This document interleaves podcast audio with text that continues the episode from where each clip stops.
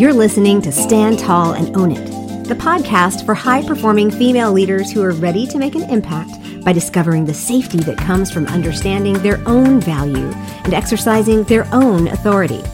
I'm your host, Andrea Johnson, and I'm here to tell you it is time to just truly be you, my strong friend. It's time to stand tall and own it. Hey, friend, I just wanted to let you know that I just got off recording my podcast interview with stylist, coach, uh, image coach Melanie Lippman. And Ooh, it's a good one. If you have not yet listened to that podcast episode, I believe it's episode 129, please go listen to it because her story is great. I mean, she has a fashion industry background and she did all of the stuff and she has like the devil wears Prada kind of stories, but at the same time, she works with those of us who have challenges with our body image and with our style and trying to figure out what makes it work. And if you're petite like me, so is she, which is awesome. So I ask because this is all about learning how to become an intentional optimism, uh, learning how to become an intentional optimist. I'm starting to ask my guests how they are moving through the the mistakes that they make, etc. And she shared an amazing story that just happened to prove to you that this is not the work that we do once and we're done.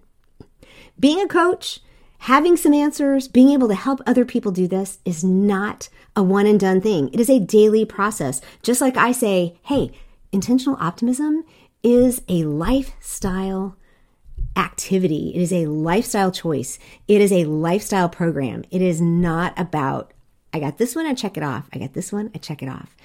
She actually had to come back to the same conclusion I did. And I share that a little bit in my answer to her. The conversation is great. Enjoy this little behind the scenes. Um, what did I fail at? And became a really big life lesson and business lesson from Melanie Lippman. And I will see you next time.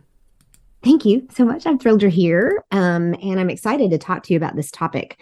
Um, but before we get into your story, what I'm doing is kind of behind the scenes, I've started asking guests uh, a question basically, what is the biggest fail, maybe behind the scenes in your business or um, even as a mom, or you know, however you want to do that, um, that turned out to be a great learning opportunity and kind of shaped either where your business is today or where you are today as a leader? Mm-hmm.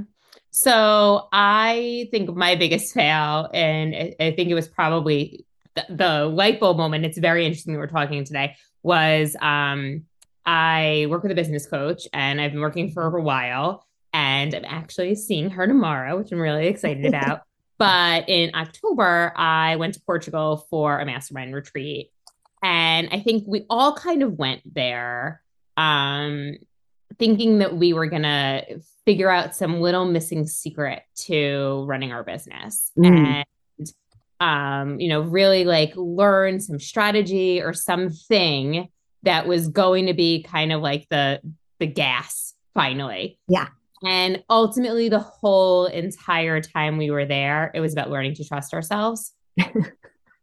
and it's it's the continuous lesson I feel in all of our lives. It's the continuous lesson I feel like I need to teach my clients. It's mm. the continuous lesson that I myself, as a mom, as a wife, as an entrepreneur, need to continue to learn mm. again and again but it wasn't that it was never that apparent to i got on a plane i flew for seven hours to a completely different time zone i didn't sleep because it was mm. like typical you know like it was you were like, excited and yeah right it was all of the things and then also with the time difference like i was you know going to bed at like six o'clock at night to try like all of what in new york time and it was never that obvious to mm. the answer is within you and stop going around asking other people's opinion for how to build your own business. Mm-hmm.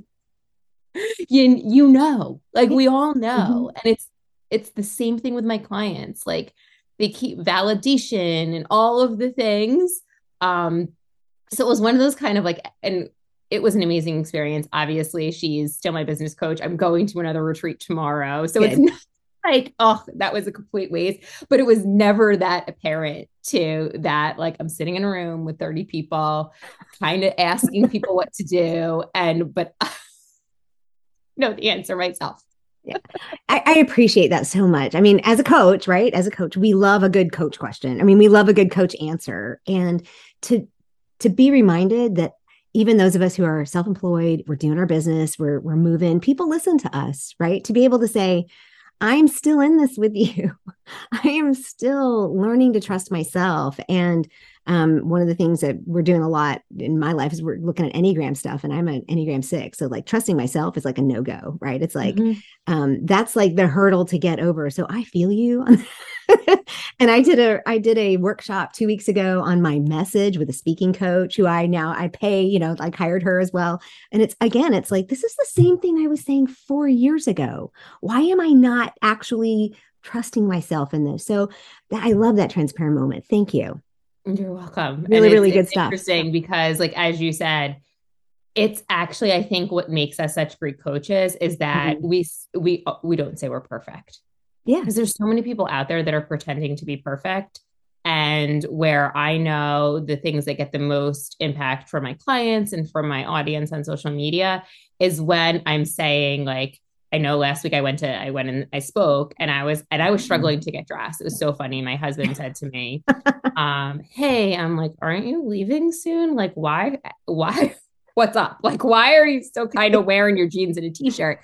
And I was struggling because we just came back from spring break and we were in California and we were in Vegas and I ate and drank my way through the whole entire thing. And the idea of putting pants on was really, really in my head, not something I wanted to do. I was afraid. Yeah. And so I was like, you know what? I'm actually going to jump on stories today and talk about this mm-hmm. because this is as women what goes on when we get dressed. It's mm-hmm. not like, it's the I don't want to go do the thing because what's going to happen and how's that going to make me feel and all of that. So, of course, I was able to self coach myself through the situation. Yeah. But it wasn't until I had to go and be, like, I don't want to go and I don't want to put pants on. I get it. Go through my own tools. Yeah, I've gotta I've got to talk tomorrow and and we can get into this in the actual podcast interview, but I've got to talk tomorrow and I'm like Sunday I came home because I was dressed and I was ready and it's like, I'm going to try on stuff now to see how I feel and what I want to do. And um, I'm like, but I'm going to be talking to Melanie this week. So I'm going to get some tips. But um, what I realized was I want to, I just want to wear what makes me feel happy and feel good. So um, to know that, you know, I'm not alone being a coach, also on the journey, I always talk about we just need to link arms and move forward. So mm-hmm. this is great. Thanks so much.